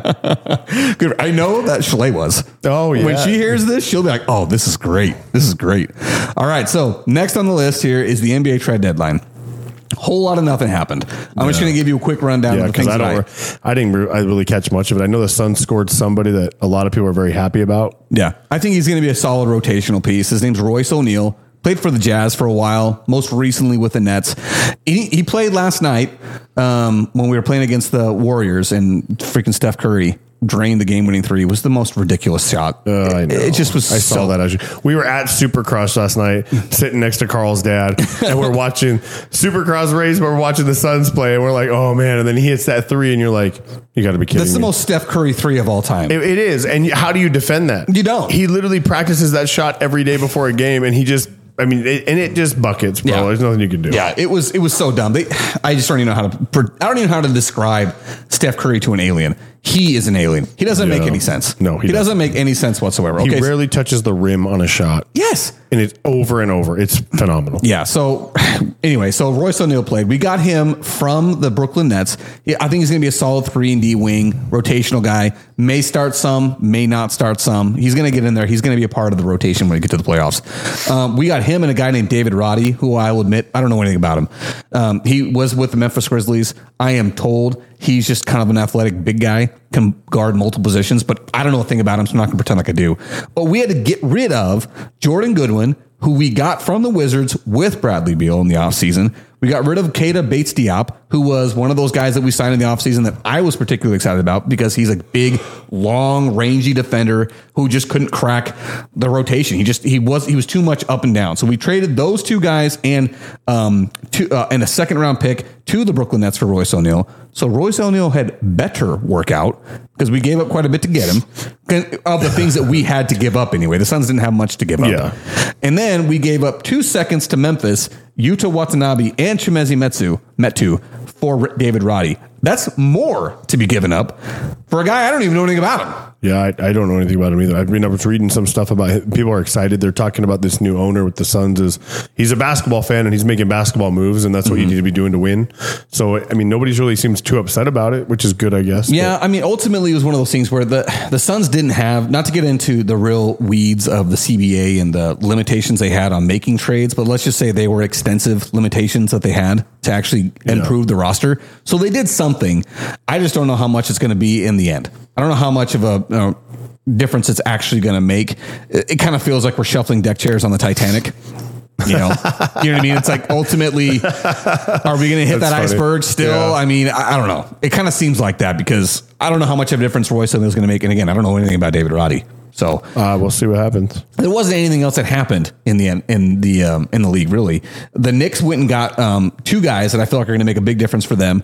OG Anunoby has already shown to be a very valuable piece that they've picked up, and Bojan Bogdanovic. He's one of those guys that just he doesn't make sense that he scores, but he scores. He just does, and it he's one of those old school like old man players in the gym. We were like, how's this guy moving, let alone making buckets? That's Bogdanovic. So, I mean, they got two guys I think are going to be big moves for them. I cannot understand why the Pacers traded away Buddy Hield when this is one of the best seasons the Pacers have had in a long time. Did you get that clip I sent you of that um, that assist that uh, Tyrese Haliburton had? Yeah. He threw it off Yeah, the backboard, off the backboard, to himself. Still caught it in the air and then chucked And it then, to the three point yes, and then dish it to the guy in the corner who drains the three. Yeah. Un- that's that's what I'm talking They about. called Tyrese it, uh, Haliburton. what man. did they call it? Uh, that's like a, it's a it's a cheat code, like an MP, NBA 2K cheat code Oh, is is what he it? did. Or it was what they said on the, the, the little broadcast. caption said. Yeah, Dude, that's freaking awesome. Like I say, he's he's awesome. And I don't know why. That seemed like the craziest trade to me to get rid of him. But here's the one that makes no sense to me, dude. You want to talk about this is where I am going to get a nerd deep dive because this guy, I have no idea how he keeps getting money and keeps getting attained uh, retained. Gordon Hayward, okay, was traded by the um, Hornets, the Charlotte Hornets, to the um, Oklahoma City Thunder. He hasn't played more than 52 games in a season, which, by the way, that's two thirds of a season. He hasn't played more than 52 games in a season since the 2018 2019 season. That's five years in which he has not played more than two thirds of a season. He's only played 25 games this year. He's basically the Kirk Cousins of the NFL that keeps getting paid for not doing anything. It- but at least Kirk Cousins plays. yeah, that's true. At He least at he least plays. is on the field. Yeah. Okay, so here's some numbers I'm going to throw at you. Again, this is very nerdy. Just listen to me as much as you possibly can. In his career, out of a possible 1,148 games, he has played 70.5% of those total games. Okay. That doesn't sound that bad. no, it's a C rating. Yeah. right, right. In today's NBA, though, 70% C's get of your degrees, games, Eric. Right. Yeah, you're right. And in that time, he's averaged 15 and a half points per game. Sounds like a pretty solid guy. Okay. But here's the thing you have to take into consideration that the majority of his career has been outside of Utah. And his time in Utah greatly skews those numbers. Games played in Utah, total possible games played in Utah was 516 games. He played 90% of those, 89.9%. So, vast majority of the games available, Yeah. he played them. And in those games, t- he averaged 15 and a half games. Uh, points per game. And that's including his rookie season and the second season in which he did nothing. He had 20 points per game or more basically the whole rest of his time in, in Utah. Great player when he was with the Jazz. After Utah, out of a possible 293 games, he has only played in 50% of those. 51.05% of the games available after Utah. That includes one season in which he played one game. He played one game, missed the whole rest of the season. This is where How? it gets. Yeah, like, he, he, I think to he, process he broke his ankle in that one game Oh. with, with Boston. It was a huge signing for the Boston Celtics when they got him. Here's the thing: he earned a total. This is a lot of money. This is a lot of money. He earned a total of fifty-seven million and two hundred and roughly seventy-seven thousand dollars in his whole time when he was in Utah, and that was seven seasons. His seven seasons in Utah, just about fifty-seven and you know change million dollars. In his seven seasons after, he has made 182 million. What? $142,885. That is nearly three times or more than three times the amount of money in the same amount of time. And he's played in half of the possible games. He, in Utah, made, let's see, uh, let's see, post Utah. Okay, in Utah, he made $111,000 per game if you break it out. After Utah, he made $621,000 a game. Okay. Wow. And I- Why? he must bring something that we don't know about to the table in like a like a team aspect or like a player, like an, an attitude or something that they're obviously seeing something with him. We're like, hey, we want him because he brings this to the table. It's like when Travis Kelce was first picked up, he was really good, but they knew he had a temper. Yeah. And you know they, they had to work through that, but what he brought to the table was everything else to it. But you work through the bad. So maybe I don't know. Maybe there's something. Maybe there's some kind of it factor with this guy. Because yeah, I remember him playing at Utah. I don't remember him playing much ever, but I do hear his name a lot. You see, the reason why you don't remember him playing after is because he did it. Yeah, I- That's the but I know you. But when you say the name, I know the name. Yeah, but th- that's the thing that just it, it really it is the thing that's crazy to me. Like you said, there must be something. I, as a, I'm a pretty big NBA fan. I follow Yeah, the you're league. way bigger than I am. Yeah, I follow the league pretty well, and I still just don't understand how Gordon Hayward keeps getting contracts, he keeps getting paid, and people keep bringing him onto their team. It's like, dude, at what point do you say you can't play anymore? You just can't play. They won't. They just want to keep paying him. Apparently. Apparently, apparently, Good for him. I'm happy- good for him. Yeah, he's getting Good for him, dude. Like, Good he's for him. figured it out. I just had to talk about that because I just find Gordon Hayward to be the most perplexing player I can think of currently playing in the NBA because he doesn't play. He's rarely ever available. And post Utah, he has been mediocre at absolute best, and he's getting paid top money. It's got to be a veteran. It's got to be something. There's got to be something we don't know. Yeah, I mean, obviously there's something. I, I don't know what it Yeah. is though, and I, I could It not ain't tell you. playing ability, that's for sure. yeah, exactly. Because he doesn't play. I, I don't understand it, man. I do not understand it. All right. Uh, we have a hard shift to the right here. So now's where we get to the dirty stuff. There's one that everybody else and not into sports wants to talk about, or at least wants to hear about, right? All right. Yeah. So we So if have. you've made it this far, yes. If you've made it this far, we are going to completely Yes, shift completely gears. shift gears. Good, because I'm going to tell you right now. I want to know what it is. I was watching a video about why men should have. Well, my why men should get flowers. Eric. Literal why? flowers. Not- literal flowers, not like a, oh, like a figment of like oh, like a, a gesture, like no, no. Not a metaphor. No, not a metaphor at all. Like why? What, what it was was a video of they were like doing a presentation, like an award thing, right? And there was a couple females on stage, and there happened to be one male. The male does not get any flowers, and they give flowers to the other women, and it says men should have flowers too. Let's normalize giving men flowers. Yeah, no, we should not. Oh, it made me so furious. I'm so tired of the dying masculinity in this world that we just keep shoving down. Oh no, men need to be softer. No, you're seeing what that's doing right now. It is destroying this country. We have a bunch of soft pussies running running around right now. I want you to give me the heads up, sorry, man. I'm I've sorry. got this We- Sorry. I've got it ready to go. We can do it again. But man, I'll tell you, it is out of control and I'm so tired of it. And I'm not saying men don't need to be sensitive to things. That's not what I'm saying. Men cry. There are things that things happen. But to take the idea that men need to be less masculine and we need flowers, no, we don't. We don't need flowers. If you're a man and need flowers, you're a woman. Like, like I'm sorry. I'm sorry. And I know this may be controversial to people, and I don't care, but it does not make any sense to me. Like, I'm all for like I've got three daughters. You want to talk about sensitive? Like, uh, dude, there's things pull like a, a Folgers commercial will break me down in the right way, dude. Like, Remember cold and sadness or whatever your words were. yeah, Like, yeah, deep, yeah, whatever that was. But off those emotions. It will, yeah, but there are certain things, right, which we do. But the idea that men nowadays can't be masculine, masculinity is looked at so negatively. Oh, yeah. it is insane, and social media is pushing it. And you hear all these agendas of all these. Oh, men need to be this, or men need to be that, or men are too tough. It's like no, we're supposed to be. How do you think we survived as a culture when we didn't have all the crap we have now? When we had the most, you, you didn't. I saw another video where you're talking about what women wanted to. bre- Back in the day, you didn't want to breed with a guy that had flowers, right? That wanted flowers. That was not what your. That was not somebody strong in your herd or your group of people, right? And how we've gotten away from that, I don't know. But I, that video just infuriated me. That this guy is standing on stage without flowers, and people are like, "Well, he should have flowers. Why isn't he getting flowers? Why do only the women get flowers? Because flowers are for women." Okay. I remember when you sent this to me, I gave it a big old heart emoji because my thought was, yeah, we should give guys flowers, but not actual flowers.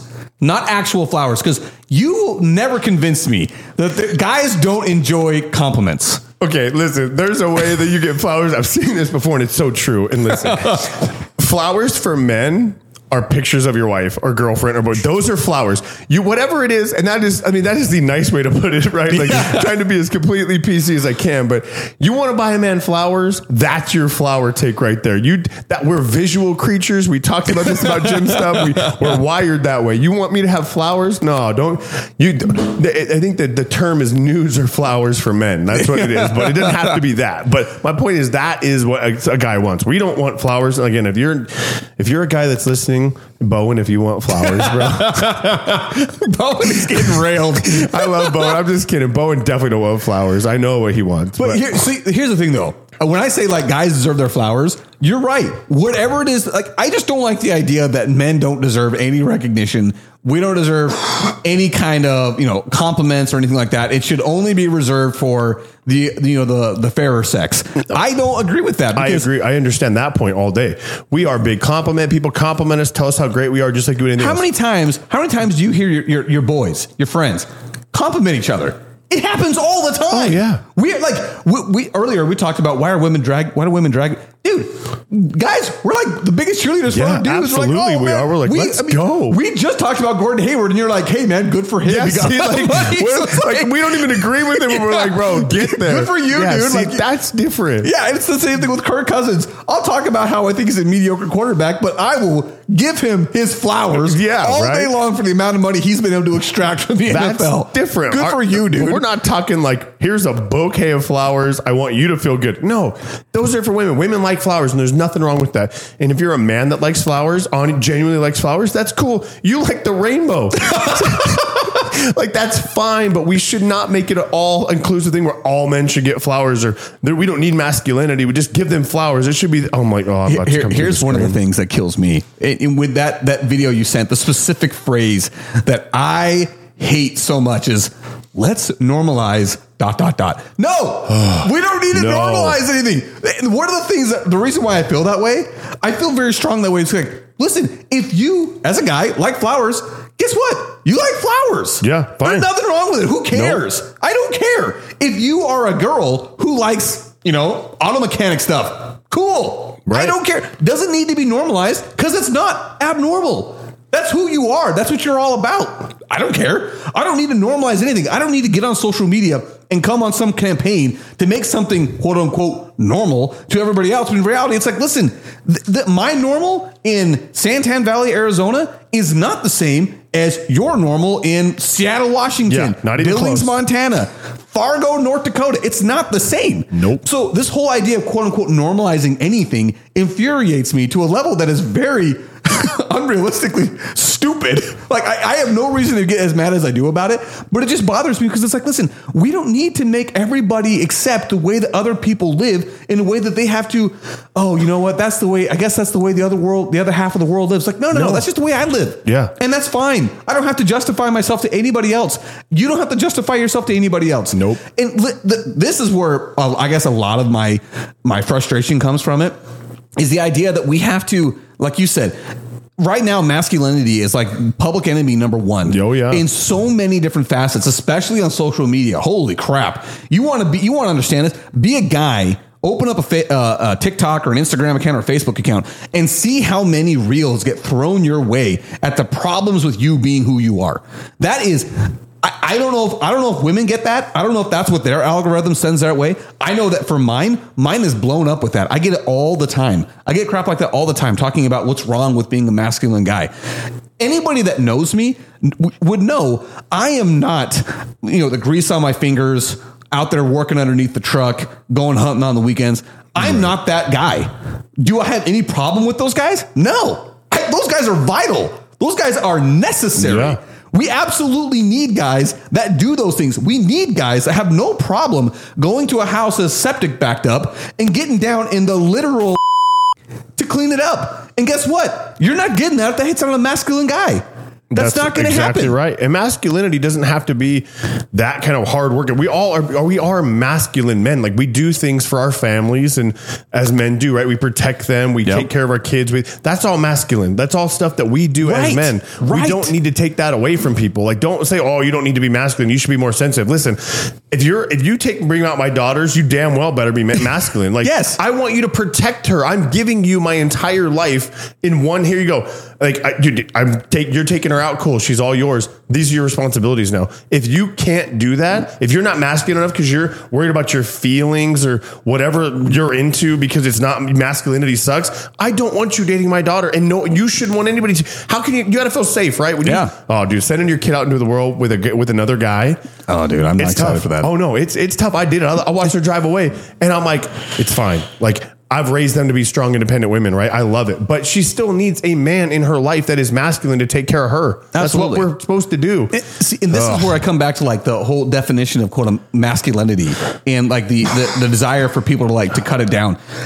That's what kills me is I, I really do feel like the definition of masculinity gets so muddy with so many people. Yeah. They feel like it has to mean this one thing. When in reality, no, it doesn't have to mean this one thing. It means many things. I would say probably on the surface, it means the ability to provide for your family, and call me old school, call me traditional, whatever you want to call. it. I firmly believe this is important. This is a man's role. Doesn't mean he has to be the only one making money in the home, Right. but he has to be able to provide for his family, protect for his family, and to be able to show his kids how to treat their mother and how to treat women. Right. I look at those and I say those are the most basic of key things of what it means to be masculine. You could own a flower shop. You could be a florist and be a man. Yeah, Super you masculine. can be dude. masculine all day. Yeah, you can run any kind of sort of business as long as you can provide for your family. Um, make sure you protect your family and show your kids what it means to treat their mother and how to treat women. And you know, we'll say men, how men are supposed to be treat women, how women are supposed to treat men. As long as you can provide those kinds of skills and, and guidance for your children, you're a masculine man. That may mean you have you're interested in like I said, being a florist, that might be your thing. You might be super into football. That might be your thing. You might be really into hunting, fixing cars. It could be any, any number of things. I'm just throwing those things out because those are the things that normally get attached to it. It could be any number of things, but as long as you're able to do those things, I think that's the most important thing. Well, and it's important that we talk about the fact that we're not saying that women can't do those things. Very right? true. Because that's where people get, oh, women can do, uh, women can provide. Women, yes, you can. You absolutely can. And I, great if you do. I'm not saying you can't, but it's, it is a masculine thing to do Yep. on that end, the way traditionally that we've always seen, right? I mean, for a long time, we've got, you know, women are in the workforce now like crazy. They didn't used to be, which is totally fine because I think it's great. Women, there's nothing, for me, a successful woman, that's awesome. I, Yeah. I love it. I love seeing women in charge of things. I love seeing them run a whole bunch of things because they're really more organized than most of us anyway. Now, that is 100% the truth. you know, they they really are. They're really most of the time they're pretty dang good at their, what they're doing, and they're probably better than the dude that would be there because he's just a guy, right? So that's got nothing to do with saying women can't do it. I'm just saying we should not take masculinity away from men and make it so like bad because Yes, and make it oh. poison. Yeah, make it poison. It's not poison. If you don't want to be masculine as a man, that's fine. That's not normal. That's fine. So you be you, but don't make it a we should normalize everything and everybody should be not masculine because that is not going to work for the world. Because us No. in this little country of this bubble that we live in of oh we can say what we want and feel how we feel and we can be what we want to be. That doesn't work as soon as you go into international waters. yes.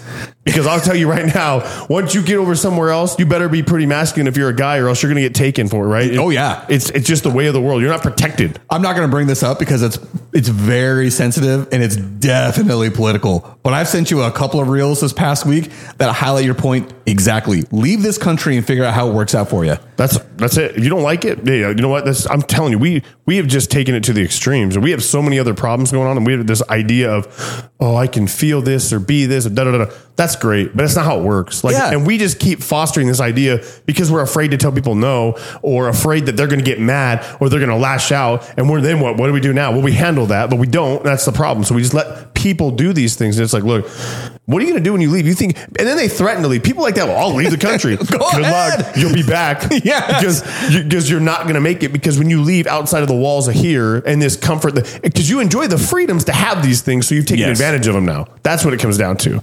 I want to make it very clear that we are not trying to rail on anybody. No, not in at all. any way, shape, or form, and making you feel like, oh, we hate you. We hate the way that you know. There are Nope. certain things that I do hate. I do hate the the um, the push to get rid of masculinity in the label of toxic masculinity. There are such things as toxic masculinity. That that, that is a real thing. But we don't need to label label all of it that way. We don't need to worry about whether or not. Um, someone is offended because you know some guys are living their lives the way that men were live, meant to live our lives in the same way that we shouldn't be offended if women want to live their lives in a different way than women had been inte- you know, that had been living their lives for thousands Yep. of years there's nothing wrong with that we You live in a you. we live in a society in which you are allowed to choose the way you want to live your life that does not mean you get to be offended the way that somebody else lives their life Exactly. i think we've talked about that plenty oh yeah. Offend, being offended is a choice. the choice to be offended. Yep. And maybe it sounds like that we were we've chosen to be offended by a man. Let's normalizing this guy getting his flowers. That's not really what it is. I'm not offended by it. If that guy got flowers on the stage, I wouldn't give a crap. I wouldn't care. But the problem is they try to make it a thing. They try to make it this big deal. That's the problem. Where it's like, and he kind of played along with it. You can tell he's playing. He's like, "Hey, I get my flowers. What's Yeah. my problem Yeah, here?" yeah, yep. And you know, and then the one girl gives him a flower from her bouquet, and you can tell it's like, okay, whatever. It's just a joke, right? I think giving a man flowers should almost always simply just mean metaphorically. Like, don't be afraid to give guys compliments. We like them. Yeah. we like compliments. We don't. We don't get very many, especially from women. That doesn't happen very often from women. I would argue that most men, uh, physical touch is a love language for most men. I think just most- most men. But the other one in my mind would be words of affirmation. Words of affirmation. Yep. That I mean, I'm sure there are exceptions to that rule, but those two things are pretty big in a man's world, they will make a man, and it feel- doesn't have to be flowers. No, you know what I mean. Like Metaphorical. It's metaphorical flowers Right. are, are what it needs to Dude, be. I, it's so fun. You and I have literally never had this conversation before. We have never had this conversation, and it is hysterical to me. I have had this conversation with countless other dudes, countless other dudes, and we all say the exact same thing physical touch. We say that, and we always get the caveat maybe not all guys. I don't know any guy that it's not the case, but I am leaving True. the window It's true. open. It Just leave it just in case somebody may say they like acts of service better. I yeah, don't know. I'm just dude. leaving it open. It's possible. But the number two is always words of affirmation.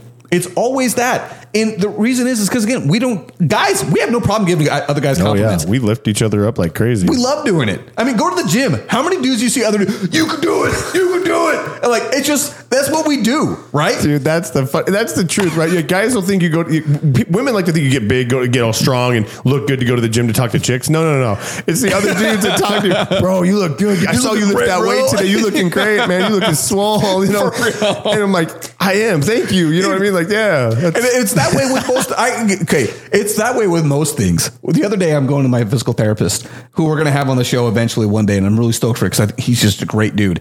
And um, somebody's talking about basketball, and they're like, "Oh, like you can't play basketball," and he's like, "No, I, I really can. Like, I guess I'm not that bad, right?" And and they're like, "No, you can't." And he goes, "Hey, Eric," and I'm sitting in the waiting room. It's not my turn. He's like, "Am I pretty good at basketball?" You better believe I came to his freaking defense, and I lifted him up, made everybody know that this guy was this close to getting drafted in the NBA. You know? and you've never seen him play, but it doesn't I will- matter. No, I'll I'm tell truth. I know. I have played basketball with him, and he is really good. Yeah. He is a really good basketball player. But I was also being very honest with everyone. Like, no, that's I would. I'm lifting him up. I'm making sure everybody knows Yeah. this guy right here. He's awesome. And that's I. I don't know many guys. I really don't know many guys that don't do that. I don't know many guys that go there and just rip on other dudes and just rip them down. I because we don't keep them in our circle. no, we don't. You know Exactly. what I'm saying? Like we don't. We get rid of them. I'm like, no, we're. I, I don't need that kind of negativity at all. We don't do that. I think we don't gravitate to those kind of people. So when you do find those people, you ain't calling You them. X 'em. X because we're not men. We're, we're- you you and your buddies and you and your dude. Those are they're your dudes, man. They're the ones picking you up the whole time when you're down. Like it doesn't matter. Like you can call a couple guys you know. It's like, hey, you're good to go, or hey, don't worry about it. Or they always come through in the clutch and send you some kind of motivational reel when you need it. Yeah. it's just boom, something good, and you're like, my man, dude. That's what I'm talking about. You so know, this is also one of those things that I find funny because I I don't I don't have any science behind this, but I do feel like probably the majority of guys have met their significant others with their boys. Oh, yeah. because their boys gave them the confidence.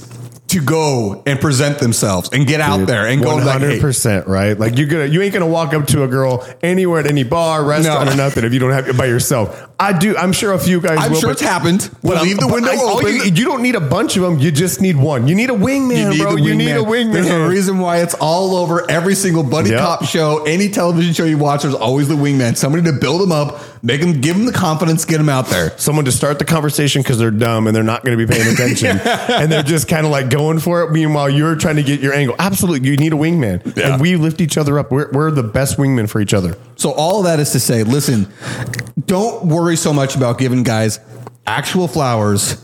Give them metaphorical flowers. There you go. Don't be dragging guys down by their masculinity. Let people be built up by that masculinity because truthfully, that's not how all society functions, but it is a huge part of how society functions in the same way that women need to be allowed to be feminine. Women, if a woman wants to simply be a stay at home mom, that needs to not ever, ever, ever, ever be talked about in a negative way. No. There is nothing more important than a mother being a mother and a father being a father. Absolutely. And I just I can't stand the whole concept of ripping down these gender roles and saying that they're they're negative, they're horrible, they're awful for people. And that's not to say. I, I also want to make this clear. I, I've said this before. I do not care if a man and a man and a woman and a woman want to get married. I don't care. Yeah, it doesn't matter. That's their lives.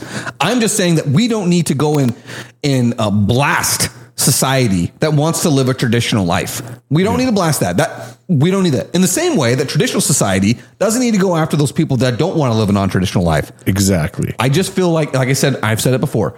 Live your way, live your life non-harmful. Don't worry about harming other people because that's. And th- I am going to say this, and I know this is probably a very controversial thing. Jesus did not teach hate. I am a firm follower of Jesus Christ, and I firmly believe that we all need to love our neighbor as we love ourselves. And Yep. I try It my best stops right there, right? If you just do that. Yes. Most people believe in some kind of Christianity of some sort where they follow Jesus in some way, shape, or form, denomination, whatever, right? Or they believe in something. That right there is just it. If you just treat each other like you, like you know, what you just said, love thyself as thy neighbor, whatever it is, right? That Mm-hmm. Love thy neighbor simple. as thyself. Love thy neighbor as thyself. Yeah. That right there, it would solve a lot of It problems. would, it would solve most all a lot problems. of problems, Dude, I was Let people be people. Yeah, I, I was going to go down that road. I'm to I'm to stop myself good. right now Yeah. and just let it be said. We I think we've I think we've made our points on this one. Metaphorical flowers for men, Medical not for- real ones. And don't don't bring down masculinity. Yeah. Allow men to be masculine. It is necessary. And if you're a dude and you're a wingman for man, keep on keeping Keep on, it on. keep it on. Keep it on. All right. So real quickly, this is something I just wanted to state. Last time I just railed on Allegiant Airlines because they suck, right? Oh no! Did you? Did it come full circle? Okay, no, no, no, no. Okay. This this is a funny wrinkle. I was getting ready to come up on here and do a full recantation. Full recantation is like, you know what? I jumped the gun. My bad. Here's the story. On Wednesday night, we recorded me talking about how Allegiant sucks. Yeah. Lost my tablet. Gave them all the fully detailed information as to where it was. Blah blah blah. I had gotten a call from the baggage claim at Gateway Airport, calling me, left the voicemail, said, "Hey, we've got your tablet here. Come down and get it." On the day I reported it missing. But because it went through a spam filter, I didn't get the voicemail until Oh, Wednesday, no. until that Thursday. Yeah. So I'm like, oh, okay. Well, so I call him up on Thursday, like, yeah, we got it right here. Come on down. I had already filled out my report. I have not received any information from Allegiant. Allegiant has still not reached out to me and said anything. But the baggage claim at, at Gateway calls me. Call him up. I give him some uh, information. We kind of detail it out, like, "Oh yeah, this is clearly your tablet. Come on down and get it." I go down there to get it. I give him my ID, and they ask me one more question. Okay, just being sure that this is yours. And then the guy opens it up, sees the lock screen, sees my picture on the lock screen with my family. And Yeah. goes, "Oh yeah, this is yours." Gives it to me. I get an email Friday from Allegiant saying, "Hey, we still haven't found your tablet. We're still looking." And I was like, What? Yes, Allegiant. I was ready to apologize. Oh no! You They- still suck. now, the, the, Jay, did you say? Can you just give me another one? I should have been like, hey, you know what? That's cool. I'll just take you know credit, just, yeah, credit give me for it. Just give me a free flight somewhere. We'll call it even. yes. I just was like, okay. I was ready to be like, you know what? My mistake. They totally took care of it. I jumped the gun. Nope. Allegiant still has no idea where my tablet is. It's with me. I've got it. Stupid freaking airline, man. Yeah, I'm, that didn't really save them. The baggage claim people, well done. Yes. You know what I mean? Thank well you, Mesa. Gateway Baggage Claim. You Yeah. guys did, took care of things. I appreciate it. No, you could suck it. Like it's terrible. Yeah, dude, that that's just absolutely uh, uh, like inexcusable. You got to be kidding me, guys. That's too funny. All right. Well, I think that was pretty solid. There's one thing that I can't wait to talk with you about. Um, it's the Ipswich Football Club in England. Cannot wait to talk to you about one. I have a story I printed off. I left at the office. I'm going to give it to you. Um, you can read it, and we'll talk about it another time. Now the football season's over. We have to admit there's going to be a little bit of a drought when it comes to things to talk about. Uh, no, we're gonna go into social aspects or something. I will do anything to avoid talking about baseball.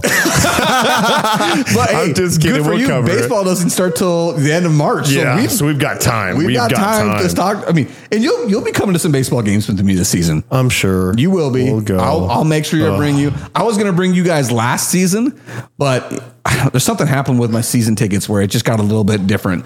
And anyway, so you'll be coming with me this season. You'll fall in love with the team somehow. Oh, I don't we'll know. make it happen. The pitch clock helps. I've told you that. The Dude, pitch clock makes when- a deal. And when you're sitting in the stadium, yeah, the, the pitch clock helps even more than when you're watching it on Yeah, TV. I'm sure. It, it really moves. And the fact, I don't want to make this go much longer, but I remember being shocked the first game we went to, me and a group of my buddies and all of our kids.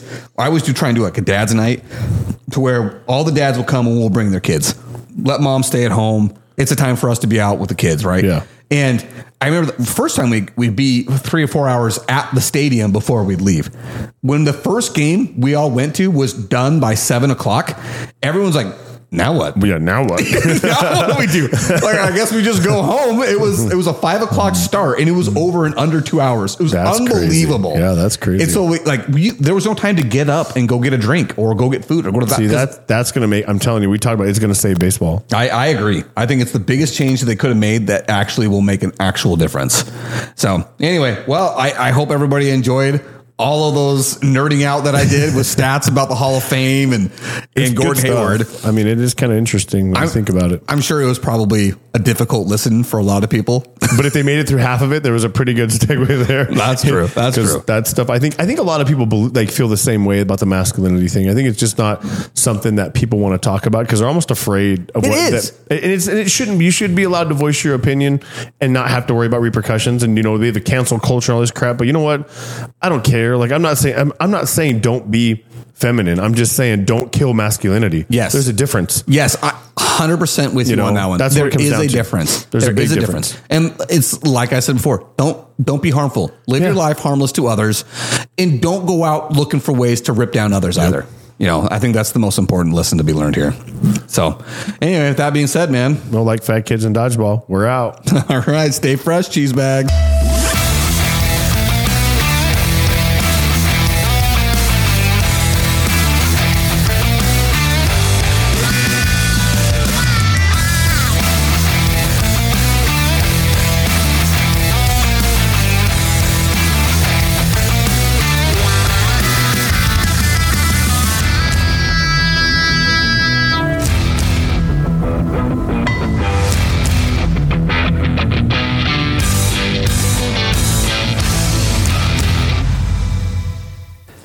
Special thanks to Lane Hartman for composing and performing on the opening music. Special thanks to everybody else that supports the show in whatever capacity that you do so. Please like and share in whatever platform you happen to listen on to on podcasts. Also, please share with your friends. Let's spread this word far and wide so the JJ and Pug Show can continue to grow.